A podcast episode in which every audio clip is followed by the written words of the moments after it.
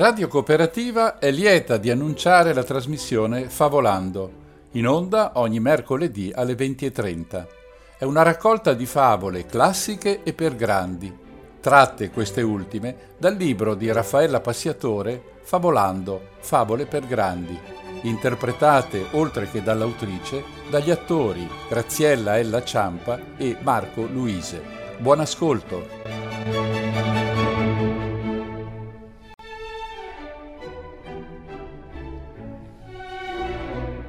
Cari amici di Radio Cooperativa, questa puntata di Favolando si svolge in due parti. La prima potete ascoltarla tra poco, la seconda tra una settimana. Entrambe le puntate saranno disponibili pochi giorni dopo la diretta sul podcast della radio e su quello del sito noncicredo.org. Cominciamo con la prima puntata. Buon ascolto!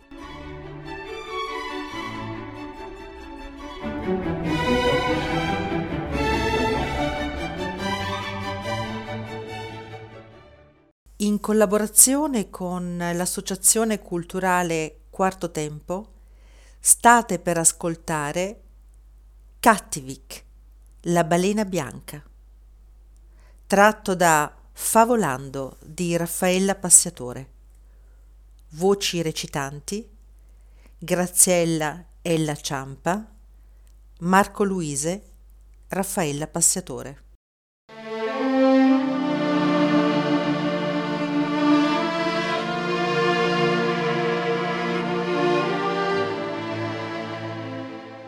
C'era una volta, non tanto tempo fa, un giovane e promettente politico di nome Giona. Era un tipo tutto d'un pezzo, si distingueva per caparbietà ed intransigenza e un'eccellente capacità oratoria. Un giorno lo chiama per telefono il suo capo, il presidente del suo partito. Pronto? Pronto, Giona. Sono io. Ah, ciao, dimmi. Giona, devi andare a fare dei comizi nel paese dei balocchi. No, io in quella città non ci vado. Gli abitanti di quella città sono 120.000 asini depravati e, come se non bastasse, alle ultime elezioni non ci hanno dato manco un voto. Giona, proprio per questo ti dico che devi andare nel paese dei balocchi e tenere lì un comizio. Le cose cambieranno. Dobbiamo convincerli a credere in noi a votarci. No, no e no, io non ci vado. Quelli non ci meritano, sono tutti corrotti. Andrebbero invece castigati. Se fosse per me, rimetterei in vigore la legge del taglione. Ma che dico? La pena capitale gli ci vorrebbe. Giona, non te lo ripeterò un'altra volta. Vai nel paese dei balocchi e fa quanto ti ordino altrimenti ti faccio passare dei guai. Parti domani stesso con l'aereo. Giona, testardo, non dette retta al suo capo e, anzi, pensò di fuggire. Per far perdere le sue tracce, pensò di imbarcarsi sotto falso nome su una baleniera diretta in Brasile. Il viaggio non sarebbe stato comodo come su una nave da crociera, ma più sicuro per mantenere l'anonimato. Chi avrebbe pensato di andare a cercarlo su una baleniera? La baleniera eseguiva a prezzi modici un trasporto viaggiatori verso l'Oceano Atlantico. Mentre Giona cercava la baleniera al porto, si imbatté in uno strano personaggio, un omino più largo che lungo, tenero ed untuoso come una palla di burro, con un viso deturpato dalla couperose e un naso da beone. Aveva una boccuccia fine e piccola che rideva sempre e una vocina sottile e carezzevole come quella di un gatto che si raccomanda al buon cuore della padrona di casa. Che cerchi, ragazzo mio? La baleniera che salpa fra poche ore per l'Oceano Atlantico, signore. Chiamami pure Omino di burro. È il soprannome che mi hanno dato. Tutti mi chiamano così. E poi rise facendogli l'occhiolino.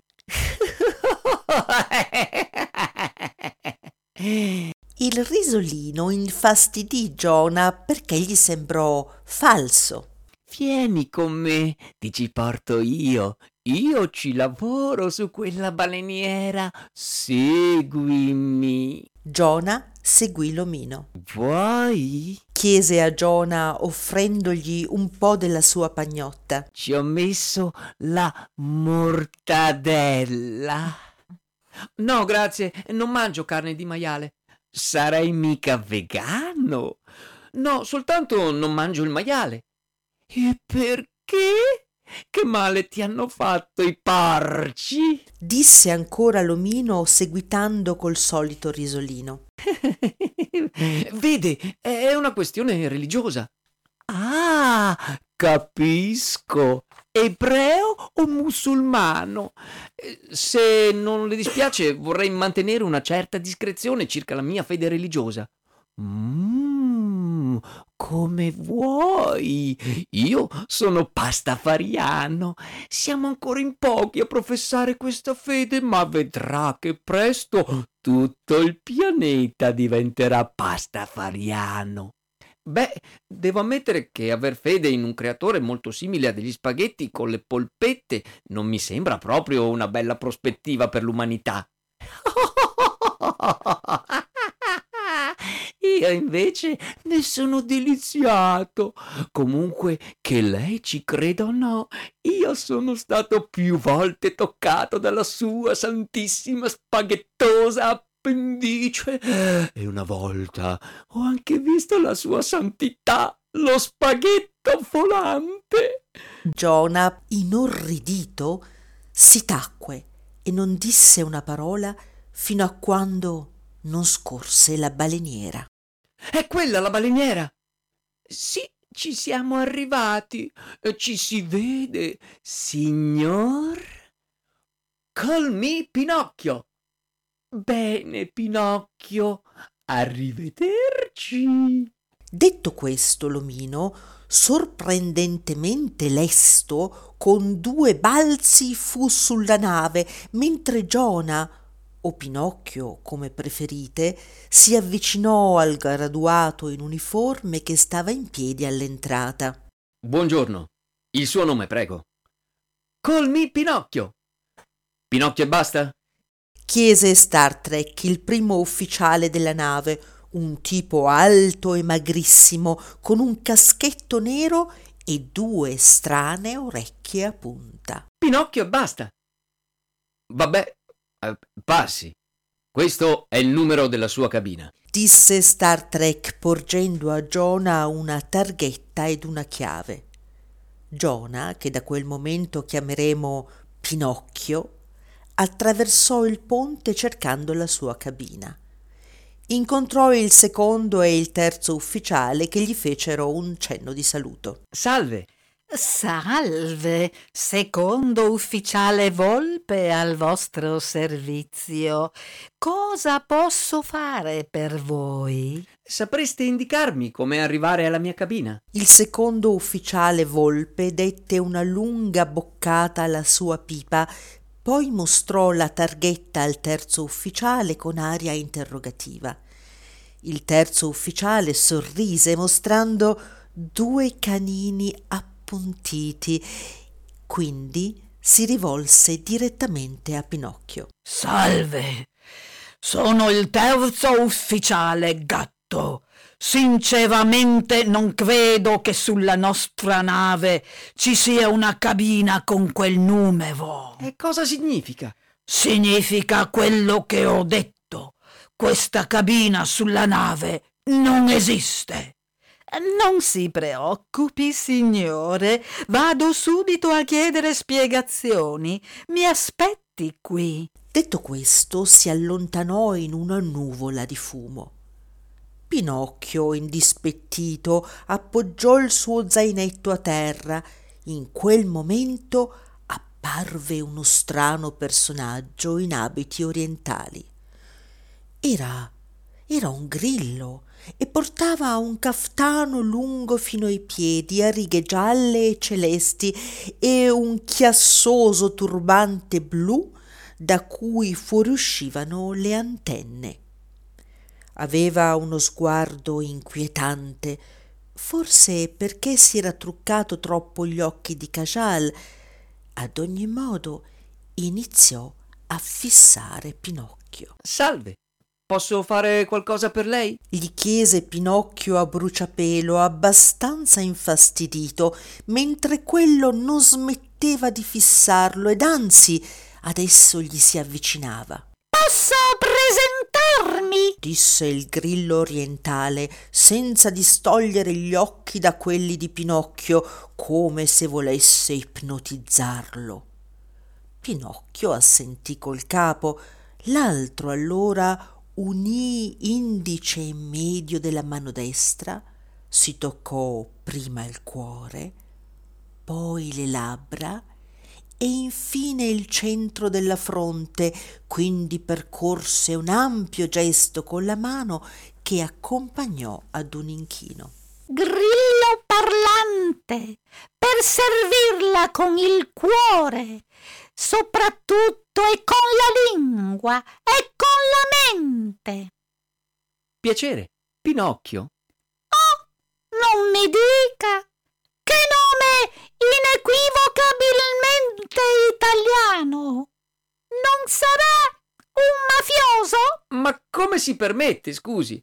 Non è che tutti gli italiani sono mafiosi, sa? Grillo parlante ebbe un moto di malcelata noia e poi, facendo strani gesti con le braccia nell'aria, sussurrò. Aria, vento, aura, brezza, vela, io ti chiamo scusi, lasci perdere su, non abbiamo ancora issato le vele e, a parte questo, non mi piace fumare quando c'è vento. Intervenne il secondo ufficiale Volpe appena ricomparso.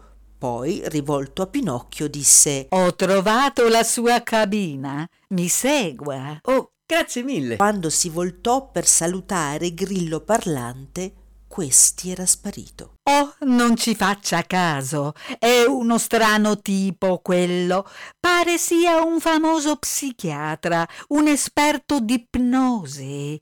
Altri dicono che in realtà sia un grande maestro della loggia d'Oriente, altri ne fanno un illusionista e altri ancora un cartomante. Di sicuro è un menagvamo sentenziò Gatto, addentando un panino da cui spuntava da un lato la testa e dall'altra la coda di una grassa sardina. Non lo sottovalutevei. Ievi ci ha fatto una testa così. E state attenti agli scogli. E dove sono gli scogli? E guardate bene che non ci siano scogli. Di scogli non se ne vedeva neanche l'ombra. Poi di colpo eccoli spuntare a tribovdo e quasi ci andavamo a sbattere. Ma no, semplicemente è sopraggiunto un maestrale che ci è andato ad incrociare col libeccio. Così il gatto e la volpe scortarono Pinocchio alla sua cabina. Quando vi giunsero, Pinocchio si rese conto trattarsi di una cella ricavata alla belle meglio dividendo una parte della cambusa. La cabina è nuova di zecca. mm, sembra molto fresca. Aggiunse il terzo ufficiale gatto, dando un morso che tagliò di netto la testa della sardina che sparì nella sua bocca famelica. Pinocchio pensò non fosse il caso di discutere, l'importante era arrivare in Brasile mantenendo l'anonimato. Quindi ringraziò, si sistemò lo zaino sulle spalle e scese le scale. La cabina, o meglio quello sgabuzzino, conteneva un lettuccio dalle coperte unte bisunte, un tavolino tarlato e una seggiola con le gambe una diversa dall'altra. Un parallelepipedo di compensato con una tenda rammendata fungeva invece da armadio. Lo stanzino era buio L'unica presa di luce era una feritoia sul soffitto dalla quale entrava la gelida aria del ponte. Pinocchio cercò di dare un paio di mandate alla porta, ma la serratura non aveva chiave.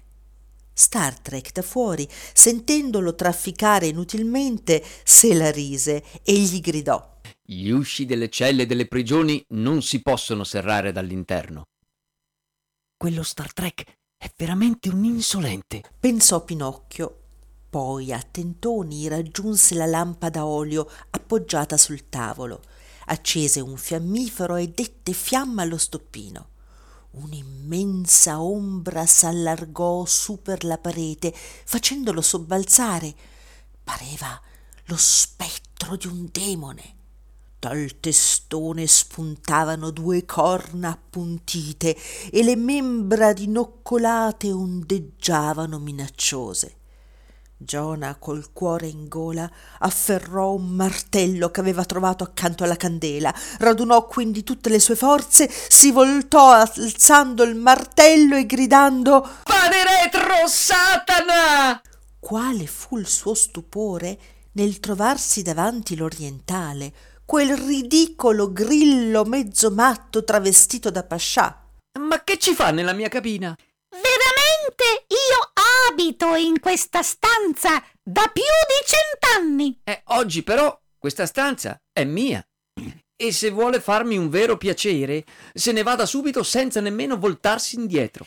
Io non me ne andrò di qui senza prima averle detto una grande verità. E me la dica e si spicci rispose seccato Pinocchio, appoggiando lo zainetto sul letto ed iniziando a tirare fuori il pigiama, le pantofole, il kimono, il vaso da notte, l'asciugamano, il pettine, il deodorante, spazzolino e dentifricio, il costume da bagno, un paio di zoccoli del dottor Scholl, un prendisole, un cappello Panama, un paio di occhiali da sole, una maschera e due pinne arancioni, una crema solare protezione 30. Bello questo cappello!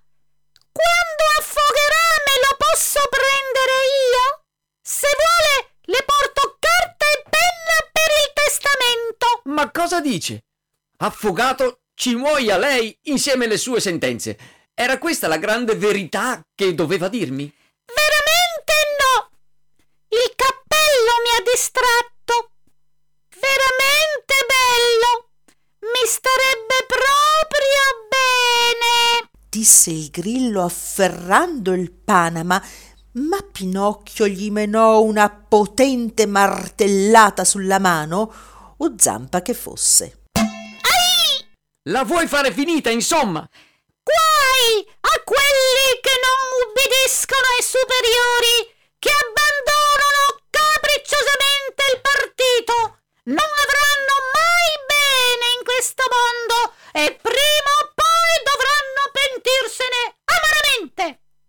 Canta pure, grillo mio, come ti pare e piace, ma io so che fra poco salperemo e fra qualche giorno sarò in Brasile a ballare il samba perché se rimango qui avverrà di me quel che avviene a tutti gli altri, vale a dire mi manderanno a raccontare balle ai comizi e per amore o per forza mi toccherà incassare qualche mazzetta. Ed io, a dirtela di confidenza, di ingannare gli elettori o di racimolare voti da stupidi e depravati che disprezzo.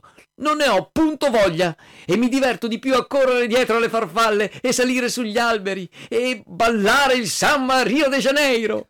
Questo pensò Giona, ma il grillo disse tutt'altro, continuando ad ordinare il contenuto del suo zainetto sul letto. Guardi, veramente non so di cosa lei parli, signor Grillo.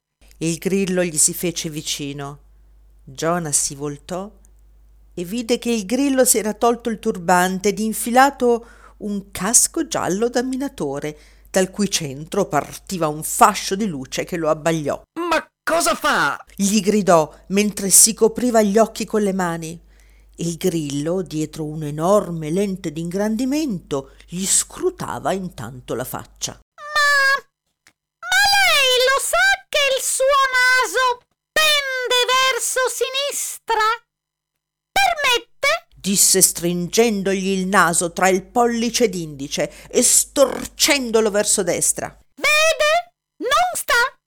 Dovrebbe stare così per essere dritto, ma non ci sta. Ripiega a sinistra, non c'è dubbio. Ma cosa dice? Sì, non c'è alcun dubbio. Pende a sinistra. disse mollando di colpo il naso. Giona infilò le mani nello zainetto e, dopo averci rovistato dentro qualche secondo, tirò fuori uno specchio. Si metta qui con quella luce, mi faccia vedere. Mm, mm, ma lei dice? Ma sai che non me ne ero mai accorto. Pensi, in tutti questi anni. Ma allora quello che io vedo nello specchio, quello che io credo di essere, non è quello che vedono gli altri, ma allora la mia realtà non è la realtà di chi mi guarda. E se ognuno mi vede in modo diverso, allora chi sono io? Sono uno? Sono centomila? Sono nessuno? Guardi, le lascio il mio biglietto da visita, mi venga a trovare. Io posso aiutarla. Sono un esperto di sdoppiamento della personalità e schizofrenia multipla. Svolgo una terapia molto efficace. Faccio anche visite a domicilio. Nessun problema per me raggiungerla in Brasile o al paese dei balocchi. Un balzo e sono da lei. E poi poi ho un amico chirurgo plastico che è un genio della rinoplastica. Io al suo posto me lo rifarei sto naso. Non è solo che pende a sinistra, è pure lunghetto. Ma lei che ne sa del paese dei balocchi? Come fa a sapere? Eh, adesso allora io vado. Ci vediamo su per cena. Pinocchio afferrò il biglietto da visita esterrefatto e guardò il grillo parlante con un salto raggiungere la porta. Non faccia tardi. La cena inizia esattamente tra 15 minuti. 15. Pinocchio era basito. Ma chi era veramente quel grillo parlante? Un veggente? O piuttosto un impostore, uno spione? E se avesse lavorato per il suo capo e avesse ricevuto l'ordine di pedinarlo, che fare? Doveva sbarazzarsi di lui, sperando che non fosse già troppo tardi. Si dette una rinfrescata, poi prese il fagottino e vi infilò il martello trovato sul tavolo, quindi si avviò verso la sala ristorante. La nave stava salpando vide l'omino di burro tirare sulle vele, il gatto e la volpe accanto a Star Trek che dava ordini a un altro giovanissimo marinaio che chiamavano Lucignolo. Pinocchio chiese al primo ufficiale volpe come giungere alla sala ristorante e quello gliela indicò con il solito fare un po' ironico che a Pinocchio incominciava a dare veramente ai nervi. La sala era tutta di legno scuro. Un lungo tavolo al centro della stanza era apparecchiato per sei. Accanto ad una parete vi era un tavolo quadrato con una sedia. Probabilmente quella del capitano, pensò Pinocchio. Il grillo parlante entrò immediatamente dopo, come se gli fosse stato alle calcagna. La qualcosa era molto strana perché Pinocchio aveva controllato che nessuno lo seguisse. Da una porta a due ante va e vieni, che sembrava quella di un saloon, apparve un uomo, così brutto, ma tanto brutto che pareva un mostro marino. Invece dei capelli aveva un cranio rasato e alla sua estremità una cresta simile alla pinna di alcuni pesci velenosi. La cresta era foltissima, alta circa 15 centimetri e tinta di verde. La pelle del cuoco era olivastra, verdi gli occhi e tinta di verde era anche una barba lunghissima ed incolta che gli scendeva fino alla cintola. Più che una barba sembrava un cumulo di alghe putrescenti ed era picchiettata di cozze patelle. Eh, signori, a tavola! Oggi pescato del giorno! Detto questo, dette un paio di colpetti sul tavolo con uno straccio sudicio e vi appoggiò dei piatti di metallo e una pagnotta di pane nero. Che eccellente! Eccellente il nostro cuoco! Assaggerò le meraviglie del nostro pescatore verde! Venga, venga a sedersi, Giona! Giona sbiancò. Eh, non so, signore, di chi lei stia parlando. Il mio nome è Pinocchio. Mi scusi, devo aver fatto confusione. Non aveva detto di chiamarsi Giona? Veramente no. Forse Mona? disse il grillo aggiustandosi il turbante che gli era leggermente calato sugli occhi. Nemmeno. Mi chiamo Pinocchio. Nel frattempo entrarono anche Star Trek, il gatto e la volpe e l'omino di burro che disse A tavola, malandrini. Star Trek aggiunse Il pilota automatico è stato inserito. Secondo ufficiale Volpe, ha detto a Lucignolo di controllare le vele? Sì, signore. Mi dà un gusto rimpizzarmi sapendo che quell'asino sta fuori al freddo e al vento. sussurrò l'omino di burro al gatto che mise un ghigno sottile e catarroso. Tutti si sedettero a tavola. Pinocchio si trovò tra Star Trek e il grillo e di fronte sedevano il gatto e la volpe con nel mezzo l'omino di burro. Tenere quei tre di fronte era per Pinocchio disgustoso. Parlottavano sbavando e toccando tutto con le mani luride che si portavano ripetutamente nelle narici e nelle orecchie. E come se non bastasse, esalavano aliti rancidi e fiati pestilenziali. Il pescatore verde apparve con tre caraffe di birra e sei boccali di terraglia. Non c'era un solo boccale uguale all'altro e che non fosse sbeccato in più punti. Dici un po' il menù di stasera, pescatore verde. Ah, Stasera abbiamo di crudo cozze pelose e cetrioli di mare. Di primo, minestra di pinna di balena. Di secondo, pinna di balena bollita ripiena di carne. Di contorno, macinato di pinne di balena macinate con alghe in salamoia. A Pinocchio venne il voltastomaco. Mentre l'omino di burro, volpe e gatto esultarono con gridolini e risolini di apprezzamento, trangugiando un boccale di birra in un sol fiato, in quel momento si spalancò la porta e fece il suo ingresso il capitano Mangiafoco. Pinocchio rabbrividì, rabbrividì nel vederlo, era, era un omone così brutto che metteva paura solo a guardarlo. Era strabico, portava una barbaccia nera come uno scarabocchio d'inchiostro e tanto lunga che gli scendeva dal mento fino a terra. Basta dire che quando camminava zoppicava e non si capiva se fosse perché inciampava nella sua barba o perché avesse una protesi ad uno degli arti inferiori. Il capitano fece un rigoroso saluto militare ai presenti che tuttavia risultò alquanto bislacco visto il suo aspetto tanto sciatto. La divisa trasandata la barba incolta e l'olezzo mefitico che proveniva dalla sua persona. Mangiafoco si diresse al suo tavolo personale zoppicando e ogni qualvolta appoggiava la gamba sinistra a terra tutta la sala rimbombava come colpita da una martellata il grillo, come intuendo i pensieri di Pinocchio, gli sussurrò nell'orecchio Si è costruito la gamba da sé, con la mandibola di un pesce cane, Ma come ha perso la gamba? staccata di netto dal terribile morso di Cattivic, la grande balena bianca, l'essere più malvagio di tutto il creato. Pinocchio rabbrividì. Intanto il capitano, con un vocione terribile, urlò al pescatore verde Pendaglio da forca!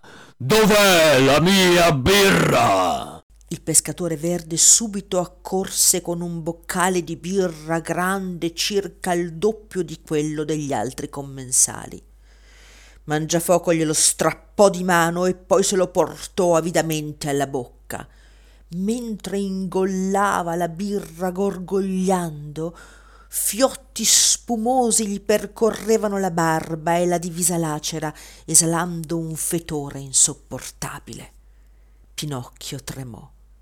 Mangiafoco appoggiò il boccale vuoto, si pulì il grugno con il dorso della mano. Avanzo di galera! Cosa aspetti? Portamene un altro! Gridò poi al pescatore verde che era rimasto tutto il tempo immobile a guardarlo.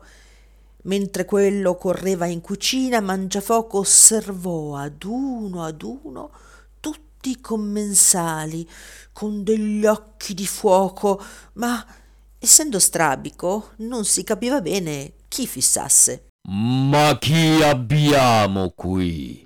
Un nuovo ospite? Tutti guardarono Pinocchio. Quindi, evidentemente, Mangiafoco stava parlando proprio con lui. Balbettando dalla paura, rispose Buona. buonasera, signore. Il pescatore verde entrò portando su un vassoio la cena e Mangiafoco fu immediatamente distratto dall'antipasto, con grande sollievo di Pinocchio. Dopo l'antipasto furono servite tutte le altre portate. Il cibo era disgustoso e Pinocchio, che aveva una gran fame, ingoiava i bocconi senza masticarli per non sentirne il sapore. Mmm, che bontà questa pinna! Mi piace proprio così. Quando è vecchia di quattro o cinque giorni, il gusto è più intenso. Sì, questa pinna vi piena di carne è fantastica. Carne di che? Non sarà mica maiale? No, non preoccuparti, è carne di vermi. Ah, il singhiozzo! Perché mangia troppo in fretta? Non mastica bene, caro lei!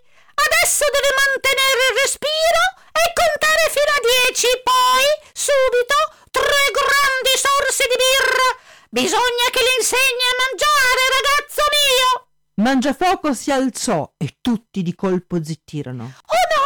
Adesso attacca uno dei suoi sproloqui! Sussurrò nell'orecchio il grillo parlante a Pinocchio. Se voi fate per Satanasso ancora il più piccolo rumore, io vi mando all'inferno. Disse il gatto al grillo parlante mentre Mangiafoco iniziava il suo monologo. Ho veduto il suo zampillo. Ha schizzato un paio di arcobaleni belli quanto può desiderare di vederne un cristiano. È una vera botte d'olio quella bestia. Scrisse il pilota Cooper, ma noi sappiamo che ella per un cristiano non è botte d'olio, ma botte d'odio. E cattivo Vic, la balena bianca non è come tutte le altre balene. Non obbedisce a Dio, ma al demonio. Quando ella s'avvicina sentiamo il suo alito, fetore insopportabile che genera disturbi al cervello. Infatti è matto come un cavallo. Bisbigliò il grillo parlante a Pinocchio mentre il gatto gli menò una zampata che gli divise in due il turbante. Ma Mangiafoco proseguì. Perché Isaia disse che verrà il giorno in cui la sua dura, grande e forte spada, il Signore farà punizione di Leviathan, serpente guizzante, serpente ritorto, e ucciderà il dragone che è nel mare. domani, domani sarà il gran giorno e io brandirò l'arpione come la spada di Dio sulle onde del male. Si è sbagliato, voleva dire mare. Questa volta il gatto dette al grillo un morso in faccia. Sì, sì, le onde del male in cui la bestia l'ordona sguazza. A questo punto tutti i marinai, battendo ritmicamente i pugni sul tavolo, recitarono in coro. Oh, la rara balena, tra vento e tempesta, sempre a nuotare, gigante di forza, forza funesta, regina del mare. disse il grillo attaccandosi un cerotto sul morso del gatto. Festeggiamo adesso. Questa è la notte prima della battaglia finale. E voi un giorno direte io c'ero.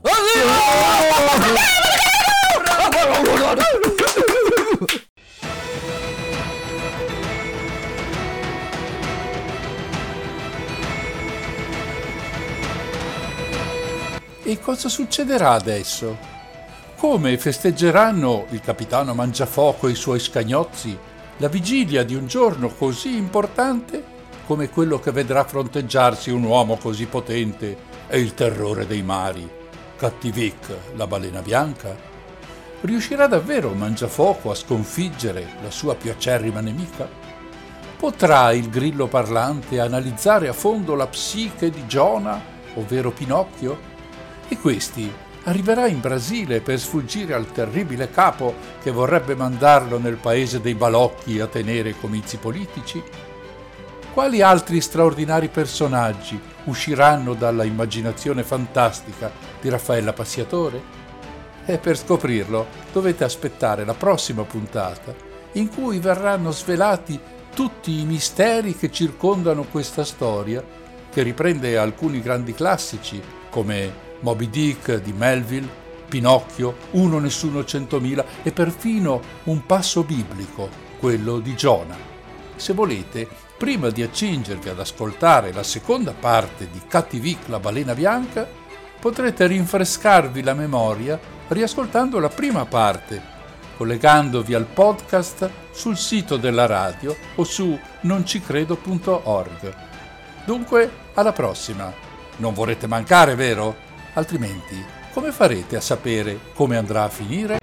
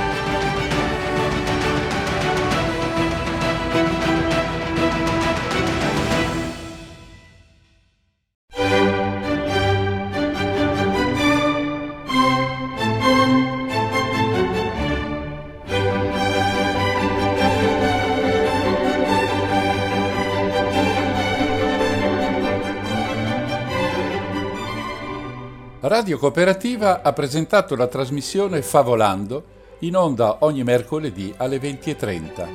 Augurandosi che abbiate gradito, vi ringrazia per l'ascolto e vi dà appuntamento alla prossima puntata.